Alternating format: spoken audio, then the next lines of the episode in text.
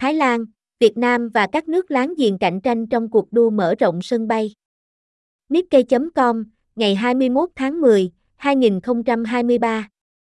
Công suất hành khách của các hãng hàng không cho 7 quốc gia Đông Nam Á sẽ tăng gấp đôi vào năm 2030. Các nước Đông Nam Á đang gấp rút mở rộng các sân bay lớn của họ để đáp ứng nhu cầu trong nước ngày càng tăng cũng như thu hút đầu tư nước ngoài và khách du lịch để thúc đẩy tăng trưởng kinh tế, mặc dù một số kế hoạch này đang làm dấy lên lo ngại về đầu tư quá mức. Theo nghiên cứu của Nikkei về kế hoạch mở rộng các sân bay gần thủ đô của 7 quốc gia trong khu vực Thái Lan, Việt Nam, Philippines, Malaysia, Indonesia, Singapore và Campuchia, tổng công suất xử lý hành khách hàng năm sẽ đạt ít nhất 653 triệu người vào năm 2030, tăng gần gấp đôi so với 336 triệu người tính đến tháng 1 năm 2023. Tại Thái Lan, một nhà ga vệ tinh đã mở tại sân bay Suvarnabhumi gần Bangkok vào tháng 9. Việc khánh thành diễn ra vào thời điểm tốt nhất để phục hồi nền kinh tế trong nước, Thủ tướng Thái Lan Srettha Thavisin cho biết tại lễ khai mạc. Ông bày tỏ hy vọng rằng việc mở rộng sẽ góp phần vào sự phục hồi của ngành du lịch Thái Lan, vốn bị tổn thương bởi đại dịch. Nhà ga có thể chứa tới 28 máy bay và xử lý 15 triệu hành khách mỗi năm. Sau khi hoạt động đầy đủ, công suất tổng thể của sân bay sẽ tăng 30% lên 60 triệu hành khách mỗi năm, giảm bớt tắc nghẽn.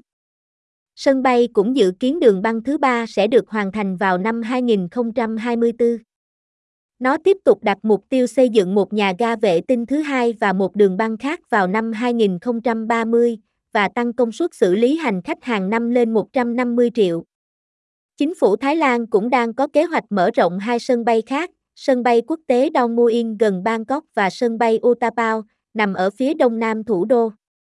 Tổng công suất của ba sân bay trong khu vực đô thị sẽ tăng lên 200 triệu hành khách vào năm 2030.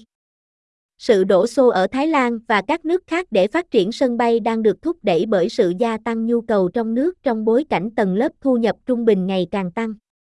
Nhu cầu hành khách hàng không ở Đông Nam Á dự kiến sẽ tăng gần gấp 3 lần trong hai thập kỷ kể từ năm 2019, theo Tập đoàn Phát triển Máy bay Nhật Bản.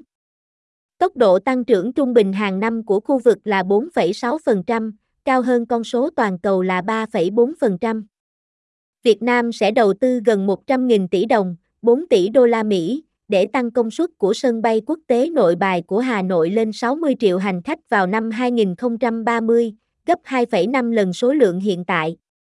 Campuchia sẽ mở một sân bay quốc tế mới gần Phnom Penh vào năm 2025, với tổng số 1,5 tỷ đô la Mỹ được đầu tư xây dựng.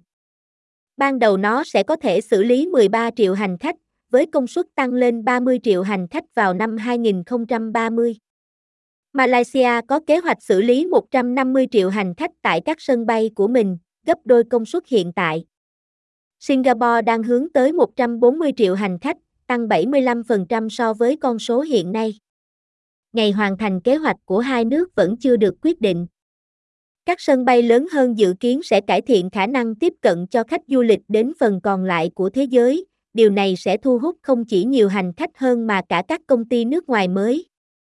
Khoản đầu tư khổng lồ cần thiết cho việc mở rộng này cũng sẽ có tác động kinh tế đáng kể. Tuy nhiên, kỳ vọng cao của các chính phủ về lợi ích kinh tế có thể bật đèn xanh cho các kế hoạch cần suy nghĩ thêm. Phát triển sân bay đòi hỏi chi tiêu khổng lồ và thúc đẩy nhu cầu trong nước, có tác động dây chuyền kinh tế lớn và các nhà chức trách có xu hướng tích cực tiến hành ngay cả khi kế hoạch của họ không đủ tốt, theo Toru Nishiham, nhà kinh tế trưởng tại Viện Nghiên cứu Daiichi Life. Philippines đang lên kế hoạch cho 4 dự án mở rộng sân bay xung quanh Manila. Các tập đoàn và liên minh kinh doanh dự kiến sẽ đảm nhận sự phát triển. Nhưng vai trò của từng sân bay chưa được xác định rõ ràng, điều này có thể dẫn đến sự cạnh tranh cho khách hàng. Thái Lan có kế hoạch xây dựng một tuyến đường sắt cao tốc kết nối ba sân bay trong khu vực đô thị Bangkok, nhưng việc xây dựng đã không bắt đầu do sự chậm trễ trong việc mua đất cho dự án. Các câu hỏi đã được đặt ra về tính chính xác của các dự báo về nhu cầu hành khách cho từng sân bay và đường sắt cao tốc, điều này có thể làm suy yếu hiệu quả đầu tư. Giải thích thuật ngữ, phần này do Lê Quang Văn thực hiện. 1. Giải thích, hiệu ứng gợn sóng kinh tế lớn. Hiệu ứng gợn sóng kinh tế lớn, còn được gọi là hiệu ứng cấp số nhân, đề cập đến hiện tượng trong kinh tế học trong đó sự thay đổi ban đầu trong một yếu tố kinh tế, chẳng hạn như chi tiêu, đầu tư hoặc chính sách của chính phủ, tạo ra phản ứng dây chuyền của các hiệu ứng thứ cấp và thứ ba trong toàn bộ nền kinh tế. Phản ứng dây chuyền này thường dẫn đến tác động lớn hơn và rộng hơn so với thay đổi ban đầu. Khái niệm về hiệu ứng gợn sóng kinh tế dựa trên ý tưởng rằng các hoạt động kinh tế được kết nối với nhau và phụ thuộc lẫn nhau. Những điểm chính cần hiểu về hiệu ứng gợn sóng kinh tế lớn.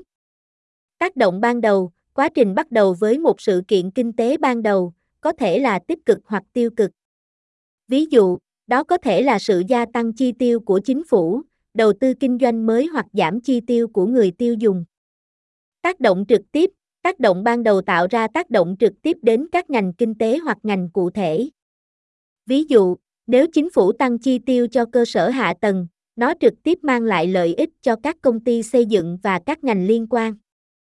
Tác động gián tiếp, những tác động trực tiếp này dẫn đến các tác động thứ cấp hoặc gián tiếp trong các lĩnh vực khác của nền kinh tế. Ví dụ, hoạt động xây dựng gia tăng có thể dẫn đến nhu cầu cao hơn về vật liệu xây dựng, mang lại lợi ích cho các nhà cung cấp và nhà sản xuất. Hiệu ứng cảm ứng, các tác động gián tiếp, lần lượt, dẫn đến các hiệu ứng cảm ứng.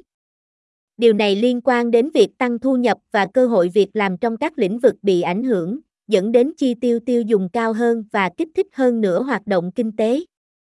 Hiệu ứng cấp số nhân, tác động tích lũy của các hiệu ứng trực tiếp, gián tiếp và gây ra này thường được gọi là hiệu ứng cấp số nhân. Nó có thể phóng đại sự thay đổi kinh tế ban đầu một cách đáng kể. Ví dụ, hãy xem xét quyết định của chính phủ đầu tư vào một hệ thống giao thông công cộng mới. Chi tiêu ban đầu trực tiếp mang lại lợi ích cho các công ty xây dựng và công nhân, nhưng nó cũng gián tiếp mang lại lợi ích cho các nhà sản xuất thép, nhà cung cấp bê tông và các ngành công nghiệp khác. Khi các doanh nghiệp và công nhân này nhận được thu nhập từ dự án, họ lần lượt chi tiền cho các hàng hóa và dịch vụ khác nhau, kích thích hoạt động kinh tế trong các lĩnh vực khác. Hiệu ứng tích lũy hoặc hiệu ứng cấp số nhân có thể gấp nhiều lần quy mô của khoản đầu tư ban đầu. Hiệu ứng gợn sóng kinh tế lớn là một khái niệm cơ bản trong kinh tế vĩ mô và thường được sử dụng để đánh giá tác động của các chính sách kinh tế, đầu tư và cú sốc kinh tế khác nhau đối với sức khỏe kinh tế tổng thể của một quốc gia. Hiểu được những tác động này là rất quan trọng đối với các nhà hoạch định chính sách, doanh nghiệp và nhà kinh tế để đưa ra quyết định sáng suốt về phân bổ nguồn lực, chi tiêu của chính phủ và lập kế hoạch kinh tế. Nó cũng giúp dự đoán những hậu quả tiềm tàng của những thay đổi kinh tế khác nhau đối với việc tạo việc làm, tăng trưởng kinh tế và sự thịnh vượng chung. 2. Giải thích, làm suy yếu hiệu quả đầu tư. Làm suy yếu hiệu quả của đầu tư có nghĩa là làm giảm hoặc làm suy yếu tác động tích cực và lợi nhuận của một khoản đầu tư. Điều này có thể xảy ra vì nhiều lý do và trong các bối cảnh khác nhau, nhưng kết quả là khoản đầu tư không đạt được mục tiêu dự định hoặc kết quả mong đợi. Dưới đây là một số cách phổ biến mà hiệu quả của một khoản đầu tư có thể bị suy yếu. Một, các yếu tố kinh tế, điều kiện kinh tế có thể ảnh hưởng đáng kể đến sự thành công của một khoản đầu tư. Suy thoái kinh tế, suy thoái hoặc lạm phát cao có thể làm xói mòn giá trị của các khoản đầu tư và giảm lợi nhuận. 2. Rủi ro thị trường, đầu tư vào thị trường tài chính chịu sự biến động và rủi ro của thị trường. Biến động giá cổ phiếu, lãi suất hoặc tỷ giá hối đoái có thể dẫn đến tổn thất tài chính và làm suy yếu hiệu quả đầu tư. 3. Thay đổi quy định, những thay đổi trong quy định của chính phủ, luật thuế hoặc chính sách thương mại có thể ảnh hưởng đến lợi nhuận của các khoản đầu tư. Các quy định mới có thể làm tăng chi phí tuân thủ hoặc giảm lợi nhuận của một số ngành nhất định.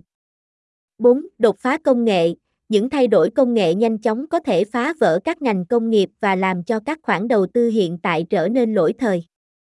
Các công ty không thích ứng với sự thay đổi công nghệ có thể thấy các khoản đầu tư của họ mất giá trị. 5. Quản lý kinh doanh kém. Việc ra quyết định kém của ban quản lý công ty có thể làm suy yếu hiệu quả của các khoản đầu tư. Quản lý yếu kém có thể dẫn đến tổn thất tài chính, giảm khả năng cạnh tranh và giảm giá trị cổ phiếu của công ty.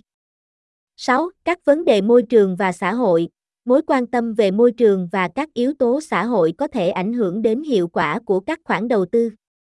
Các công ty không giải quyết các vấn đề môi trường hoặc trách nhiệm xã hội có thể phải đối mặt với rủi ro pháp lý hoặc uy tín ảnh hưởng đến giá trị của họ.